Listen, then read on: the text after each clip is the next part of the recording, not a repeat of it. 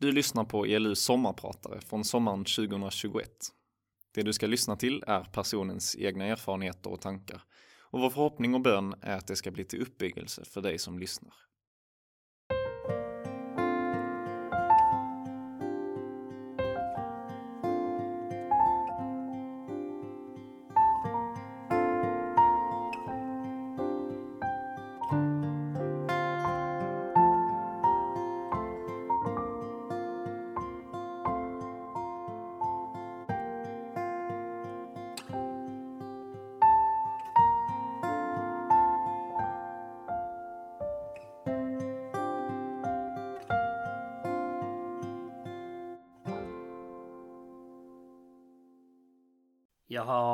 Fått förmånen att vara sommarpratare ännu en gång. Och jag heter Arne Engström. Har jobbat som ungdomssekreterare och skolpastor och eh, andra uppgifter som predikant. I mitt förra program så talade jag om förmånen att få lov att växa upp i ett kristet hem och ha fått en kristen fostran. Jag vill nu fortsätta att eh, berätta vilken betydelse det har haft för mig i min yrkesverksamhet. Och eh, jag har förmånen att få sysslat med evangelisation i stort sett i hela min yrkesverksamma liv. Jag blev kallad som predikant ganska tidigt. Predikade några år på heltid. Men såg också ett problem att eh, mina åhörare blev äldre och äldre. Var fanns ungdomarna? På den tiden var det ganska vanligt att man gick i söndagsskolan fram till man blev konfirmerad. Men efter konfirmationen betraktades man som vuxen och eh, eh en eh, 16-17-åring är inte vuxen och, utan har sina speciella frågor och eh, försvinner då lätt ifrån kristen verksamhet. Och eh, därför så inser jag att eh, vi måste ta hand om ungdomarna just vid den här tidpunkten för att de ska bli bevarade i tron. Och då blev det så när man kommer med ett förslag så får man ofta också då, ja men det får du ta hand om. Och så blev det. Jag fick vara ungdomssekreterare några år. Arbetade på bibelskola, jobbade med konfirmander och eh, med bibelstudiegrupper runt omkring här i eh, nordvästra Skåne i första hand, men det blir ända till Malmö och upp till Ljungby.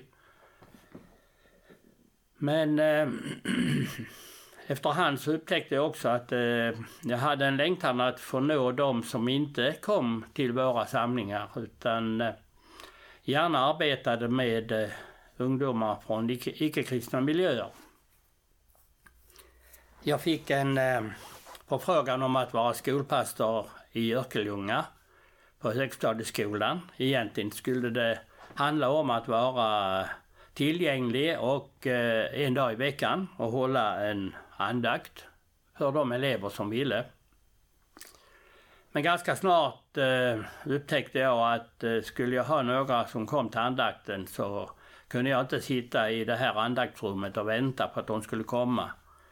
Utan det var fråga om att, att visa sig och göra sig tillgänglig.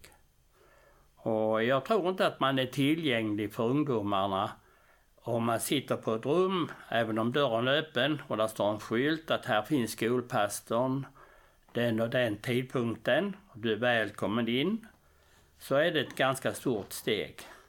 Jag insåg att jag måste finnas där ungdomarna finns. I kafeterian, i uppehållsrummet, i korridorer och eh, röra mig. Jag eh, arbetade några år på Örkelljunga men eh, tänkte samtidigt att det skulle vara väldigt eh, trevligt och roligt om jag kunde få fortsätta att följa de här ungdomarna som jag fick kontakt med på högstadiet upp i gymnasiet på en annan nivå. Jag visste inte riktigt hur det skulle gå till men plötsligt en dag läste jag i tidningen att eh, en rektor på en gymnasieskola eh, hade uttryckt ett önskemål som det, eh, det han mest behövde inför nya läsåret, det var en skolpastor. Anledningen var att det hade inträffat en, en dramatisk olycka när flera elever hade omkommit och någon lärare också. Och han uttryckte i den här tidningsintervjun att eh, det vill jag inte vara med om en gång till. Ingen var beredd att ta i de här frågorna. Så jag önskar mig en skolpastor. Jag såg det lite som en eh, utmaning men också en Guds kallelse. Jag åkte till skolan och presenterade mig och sa som det var att jag är beredd att eh, kunna vara här en viss tid tillgänglig som skolpastor. Eh, en kurator fanns där och eh, hon sa direkt att det här är vad vi behöver. Så jag ska prata med skolledningen om det här. Man hade haft en förfrågan till kyrkorna i, i kommunen om att de skulle försöka att sätta dit en skolpa, skolpastor från kyrkans håll men de hade inte hört någonting och därför så sa jag att jag kan vara här tills det kommer någon annan. Eh, jag kommer inte att strida och ställa till bråk. Jesus min Herre, dig vill jag älska. Du som i döden älskade mig.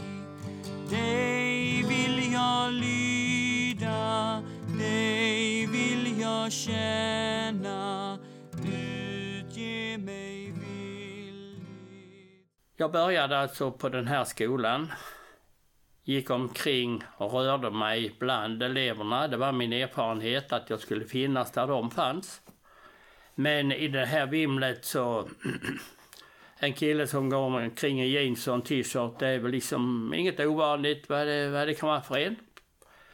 Så eh, jag fick en idé. Jag gick in på kansliet och lånade en spritpenna och så skrev jag på min t-shirt att jag är skolpastor här, prata gärna med mig. Och det väckte ju en del uppmärksamhet. Då insåg man att den där killen, den där farbrorn som springer runt här, han har en uppgift här. Eh, det blev ganska många så liksom spydisk, spydiga kommentarer. Men också en kontakt som skapades på det här sättet. Och det var jag glad för. Jag kan också säga från början när jag eh, också nu att det här programmet det handlar inte om att utvärdera min insats eller mitt arbete. Jag säger precis som Paulus säger i första Korinthierbrevet att eh, när han talar om att han har jobbat och arbetat mer än de flesta. Dock inte jag, utan Guds nåd som har varit med mig. Och det är så jag ser det här. Det jag berättar är en Guds nåd och ingen utvärdering. För utvärderingen det ska han göra som har kallat mig och sänt mig och han som har verkat. Men jag har fått vara ett redskap. När jag var på den här skolan då en dag kom jag i, i kafeterian och då satt det några killar kring ett bord och det var en kille som satt och hängde med huvudet och, och, och så vinkade han kom jag får prata med dig. Och eh, så berättade han sin historia. Han sa rent ut, jag orkar inte en dag till.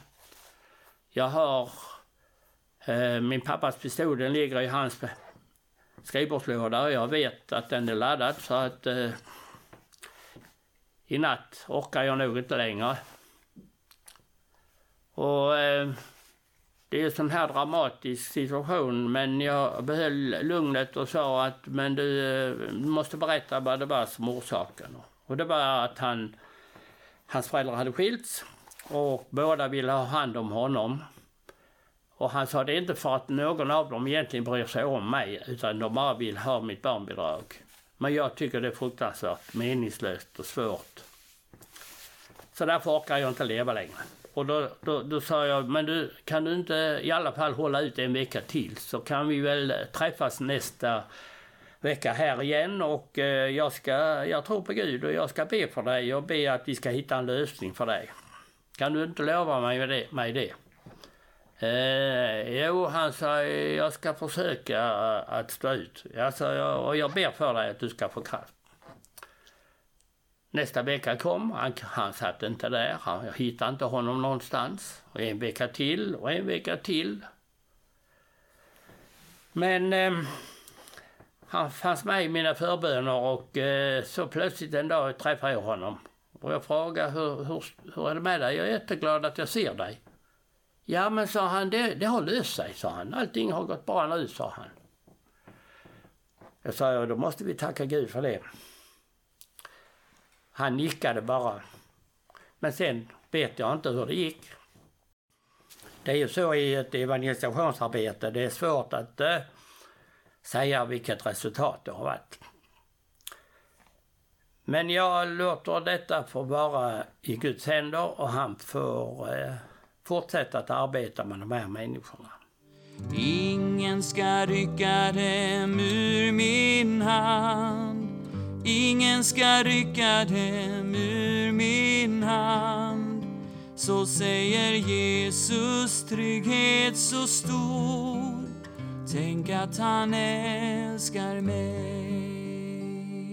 Jag fick eh, sluta på den här skolan så småningom. Men samtidigt, för det kom en ny skolpastor dit. Som var så att säga en riktig skolpastor. Inte en sån här amatör som jag. Men eh, jag fick i alla fall kallelse till en annan gymnasieskola, till Klippans gymnasieskola. De eh, ringde och jag fick ett erbjudande om att vara två dagar i veckan på den här skolan. Vilket jag tyckte var väldigt trevligt eftersom de flesta eleverna från Örkelljunga högstadium gick till Klippan. Så träffade jag dem där igen. Men återigen, stor skola med över tusen elever. Eh, en som gick runt där som ingen från början kände. Då fick jag en idé. Det var i James Bond-tider. Så jag tyckte att jag kunde skriva så här på en, en väst som jag hade. Där skrev jag skolpastor 001 med rätt att predika.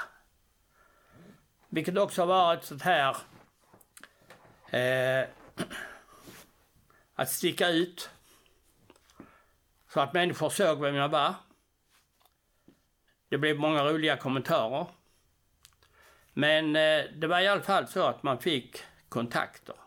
Samtidigt som man sticker ut. Jag tror inte att vi som kristna behöver vara rädda för att sticka ut och tala om vad, vad vi, vem vi är och vad vi står för. Men det för också med sig ett ansvar. Hur lever jag då och hur uppträder jag då som kristen i den här miljön? Kan jag vara här ett ljus i världen?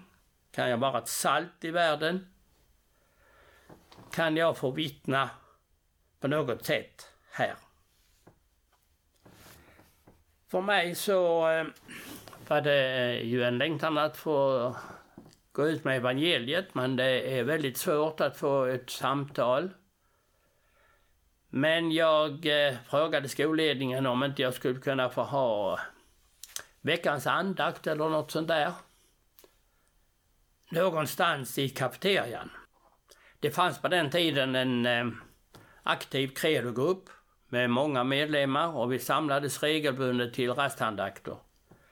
Men alla de som inte kom dit, inte vågade sig dit eller visste. Skolledningen var lite skeptisk till det där att jag skulle ha en andaktsstund i kafeterian. En stor central kafeteria och kapprum är det på den skolan. Där uppehåller sig kanske 400-500 elever samtidigt när det är på den tiden var det ju rast samtidigt för alla elever.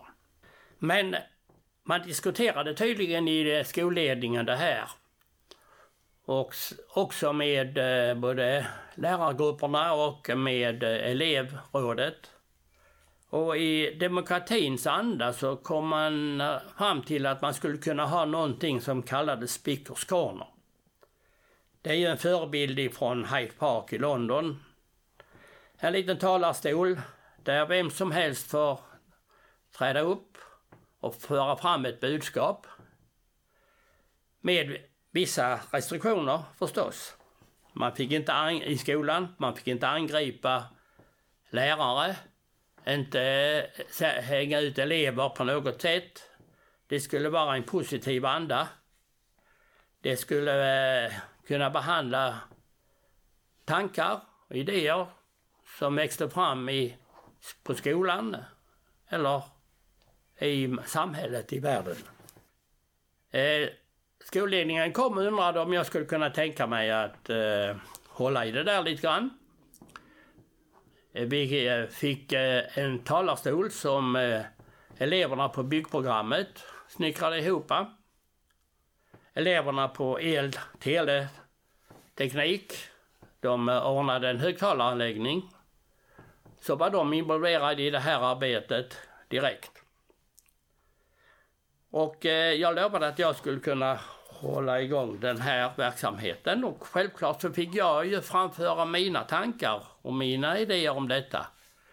Men eh, även öppet för alla, både lärare och elever.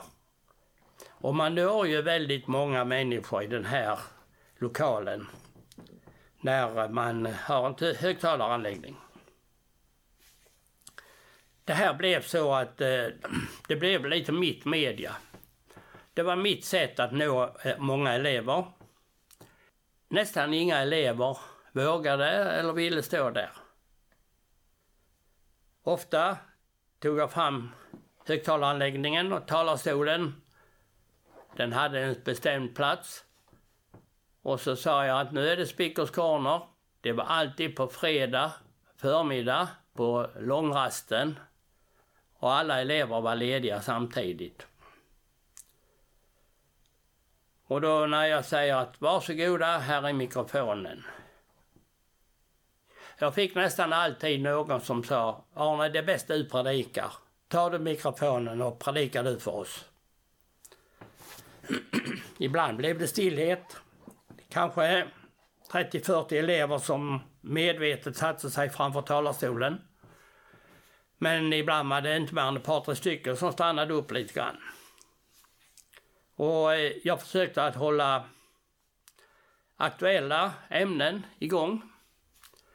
Från skolan eller världen, världshändelser eller någonting som eh, ett problem som hade uppstått på skolan som man kunde då utifrån kristen synpunkt. Och det var ju så jag försökte att eh, kommentera de här händelserna, var de nu kom upp, utifrån kristen syn och på det viset försöka att påverka atmosfären på skolan. Ibland var det konflikter på skolan som jag tog upp. Men också världshändelser. Och eh, på det sättet försöka att nå människorna. Det är makt i den bedjandes händer. I sig själva så svaga och små. Men mot allmaktens Gud du dem vänder. Han har lovat att svar skall du få till jul, jul läste jag julevangeliet. Men det var svårt att få elever att lyssna till direkt bibelläsning. Det fick vara fria ord. Jag försökte på detta sätt. Jag försökte att eh, både ha allvar och, eh, och glädje i det här. En som jag vet blev påverkad av detta, han kom till mig och så sa han Arne, tack för att du har Speakers Corner. Jag har lyssnat på dig. Jag mådde sämre och sämre. Jag försökte döva det här med att dricka sprit. På helgerna drack jag mycket, men snart drack jag i veckan också. Men sa jag, varför kom du inte till mig så vi kunde prata om din situation och det som gjorde dig så nedslagen? För det är inte min mening att jag ska slå ner dig. Jag vill ju hjälpa. Ja men sa han, du ska höra här. När jag satt här så var det på den tiden när man hade en, en datasal i, på skolan. Det var inte så vanligt med privata datorer, men skolan höll en sal öppen för eleverna. Och då hade han suttit och chattat. Och en dag fick han kontakt med en flicka som han tyckte var väldigt trevlig att chatta med. Och efter några dagar så hade hon sagt att eh, du, jag är, jag är kristen. Tror du på Gud? Och jag blev så glad, sa han. Så jag tror jag hoppade upp och skrek halleluja där i datasalen. Det vet jag inte. Men det blev att vi, ja, jag öste över henne alla mina frågor och hon svarade. Och sen eh, sa hon att eh, du kan väl komma upp till mig. Hon bodde i Mellansverige. De skulle ha ett eh, ungdomsläger i hennes kyrka över påsken. Han åkte dit och han sa det har öppnat för mig. Jag vill kalla mig kristen nu. Jag har ingen kontakt med honom nu. Men jag ber att han ska fortsätta på den vägen. Det är många sådana här episoder som har, kommer fram. Eh, på ett sätt så ska man ju, som Jesus säger, den som har satt sin hand till plogen och ser sig tillbaka, han passar inte i Guds rike. Men här vill jag ändå ta fram det som, eh, som jag nämnde innan, Guds nåd har, har eh, arbetat och jag har fått vara ett redskap i detta. Jag tänker på eh, flickan som eh, alltid var svartklädd. Hon var mager, hon såg eländig ut, skolkade mycket. Befann sig då alltså i kafeterian, i uppehållsrummet. Där hade jag en liten grupp med stolar och ett bord som var min plats, mitt kontor. Helt öppet. Dit kom hon ofta och pratade. Vi blev goda vänner och så småningom så... Eh, jag förstod att det var någonting men jag är väldigt ledsen över att jag inte instod hela vidden av hennes problem. Hon var fosterhemsplacerad i en familj. Och det är tydligt att det fungerade inte där. Hon eh, talade mycket om att också ta sitt liv. Och väldigt svarta tankar. Svartklädd, svart hår, svarta tankar. Och en dag så sa hon att jag frågade vad hon gjorde för att eh, komma ur det här. Jag sa jag skriver dikter. Jaha, sa jag, vad gör du med de dikterna? Ja, de lägger jag bara i en låda. Men så kan du inte ta hit den där lådan så jag kan få titta och läsa dem så kanske jag förstår också lite dina problem och ditt problem. Ja, det tog lite lång tid men så småningom så, så fick jag en, en, en bibba med papper där hon hade skrivit sina dikter. Och, och det var inte roligt att läsa. Och jag förstår inte att jag inte begrep att mellan raderna kunde jag läsa att hon var utsatt för övergrepp. Och det visade sig ett par år senare att hennes pappa blev dömd för det. Ändå, den här vänskapen som vi behöll så länge hon gick på skolan. Att hon fick lov att prata med någon, även om hon inte talade rakt ut om sina problem så var det ändå någonting som eh, höll henne vid liv. Och eh, jag tror att hon kom till rätta sen. Och eh, fick ett betydligt bättre liv. Men det är så oerhört svårt att eh, hjälpa någon som har varit utsatt på det här viset till en hel läkedom. Men jag tror att Gud kan ge, göra under. Och jag ber ju för mina gamla elever att det ska gå bra för dem. Lugn i stormen, hjälp i nöd Tröst i sorg och smärta Kraft i svaghet, liv i död Dig tillhör mitt hjärta En hel del av mina elever hamnade tyvärr också i problem med rättvisan och en del gjorde grova brott. Jag vill bara ta fram det här exempel på hur, hur Gud vet var han hör oss och hur han kan leda och på ett obegripligt sätt eh, låta oss möta människor. Jag hade blev kallad och kallade erbjuden. Förfrågan fick jag om att vara övervakare för en, en ung kille som hade gjort ett så svårt brott så han var fängelsedömd i sju år trots sin ungdom.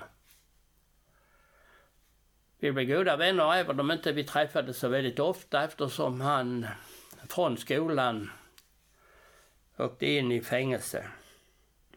Det började med eh, när jag fick veta hans brott att jag eh, uppmaning av hans vänner om inte jag skulle kunna få åka och hälsa på honom i häktet. För de visste hans situation och visste att han var oerhört ångerfull och ledsen över det som hade hänt. Jag ringde in till häktet och det är inte vanligt att någon får lov att komma in i ett häkte. Men eh, åklagaren, han sa när jag ringde och förklarade vem jag var. Ja, sa han, han behöver dig. Åk du in och hälsa på honom, det ska jag ordna. Det var på alla hjärtans dag och eh, jag åkte hem om och då höll Lisbeth på att bjuda, eh, baka hjärtebullar. Och hon, hon sa, ta med dig några hjärtebullar till honom. Och han blev så glad för dessa bullar, han grät som ett barn. Att det var någon som kunde önska honom något gott och ge honom kärlek och omtanke. Och det blev början på, att vi träffades under en del år. En gång var han internerad på ett, eh, ett fängelse. Och jag hade avtalat ett besök där.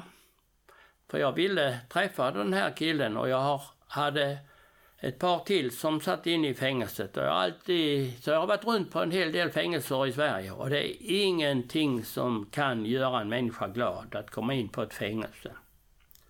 Nåväl, jag satt i samtal. Efter en lång procedur för att jag fick komma in på området, så säkert var det där. Och vi satt i samtal där. Eh, så, plötsligt så kom några vakter och någon av chefen och undrade om jag heter Arne Engström. Ja, så det gör jag. Det är en kille här inne som vill träffa dig. Jag visste inte om att den här killen fanns där. Det var en före detta elev som också hade åkt in på ett eh, långt fängelsestraff, men jag var inte övervakare för honom. Men vi hade träffat på skolan och haft rätt så mycket trevliga samtal. Hur han visste att jag fanns på detta fängelse vid detta tillfälle, det begriper jag inte. Jag kan inte förstå det. Om han möjligtvis har sett mig genom ett fönster. Den här killen hade fått tag på en sax. Han hade hotat eh, vakterna. Och han hade låst in sig på sitt rum och vägrade att komma ut och tala inte med någon och inte lämna från sig saxen. Nu ville han prata med mig. Och jag fick komma in där i det innersta i fängelset och eh, den här killen han öppnade och vi pratade en stund om hans situation. Med tårar i ögonen sa han, Arne, ta saxen. Jag vill försöka att eh, skärpa mig. Jag fick saxen och jag fick gå ut ur, ur fängelset. Det blev upptakten till en lång, många års kontakt med den här killen. Tills han bildade familj. Och som en god samhällsmedborgare arbetar för andra som har hamnat i samma situation som han. Gud gör under. Och jag berättar detta för att jag vill att alla ni som eh, tycker att eh, vad gör jag här? Vad har detta för betydelse? Gå i Jesu namn under bön till honom och du ska se att du blir ledd på vägar som du inte hade en aning om fanns. Så har det varit för mig. Och att ett litet samtal det kan göra underverk. Tillgängligheten. Vi får sticka ut lite grann och provocera lite grann. Men samtidigt i all ödmjukhet och med ansvar för hur vi lever och uppträder bland våra medmänniskor. Ära, ära, ära till Guds land. En väldigt eh, glädjande episod hände också när en flicka kom till mig och berättade att hon var gravid. Hon var väldigt ledsen för att eh, det var en tillfällig förbindelse. Barnets pappa vill absolut inte ha, ha något barn. Du får ta bort det. Skolsystern tar samma sak. Kuratorn säger samma sak. Föräldrarna, kom inte hem med en unge här, då får du inte bo här. Så var hennes situation. Och så säger hon, men Arne, jag älskar mitt barn. Jag vill ha mitt barn. Vi pratade en hel del om olika möjligheter och till sist så, så sa jag att jag har du ingen annan utväg. När, om, du inte, om de tvingar dig eller så, så får du komma och bo hos mig för jag har plats. Får jag det, sa hon. Sa hon, där är ingen som ska ta död på mitt barn. Ett par dagar senare kom hon och så sa hon, du, jag har en god vän, hon har samma situation som jag. Får hon komma hit och prata med dig? Ja, sa jag, det får hon. Och hon kom. Vi pratade igenom hennes situation. Jag säger samma sak till henne. Jag säger att jag ska be för er att ni ska kunna få ha, behålla era barn, för det tycker jag är så fantastiskt.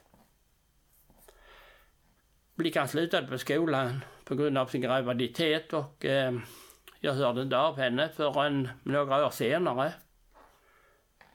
Då kommer det två unga mammor till ett dagis här där min fru jobbade och säger de Är det inte du som är gift med Arne, skolpastorn? Jo, sa hon det. Hälsa honom att det är tack vare honom som de här två killarna finns. De var då i 4-5 års åldern. Och Lisbeth undrade, vad har du med det här att göra? Har du... det kunde ju bli en liten dra dramatisk situation där. Men jag förklarade för henne hela situationen och vi gladdes tillsammans. Tänk att eh, ett samtal det kunde ha så stor betydelse och att eh, flera av de här berättelserna jag har nu eh, berättat för er har ju just, eh, vill jag ha som ett vittnesbörd om att Gud verkar där vi inte tror att han finns. Han gör långt mer än vad vi kan tänka oss. Och därför så vill jag avsluta med att säga att eh, var frimodiga. Eh, nedvärdera inte den eh, möjlighet som Gud lovar oss när vi går i hans namn och går för att tjäna honom och i ord och handling vittnar om honom, vem han är. Detta får vara mitt vittnesbörd och jag är så tacksam och glad över ELU för det arbete som de gör. Det har betydelse för vårt land och vårt folk och för våra medmänniskor. Med vår sång vill vi upphöja ditt namn. Du är Herre över himmel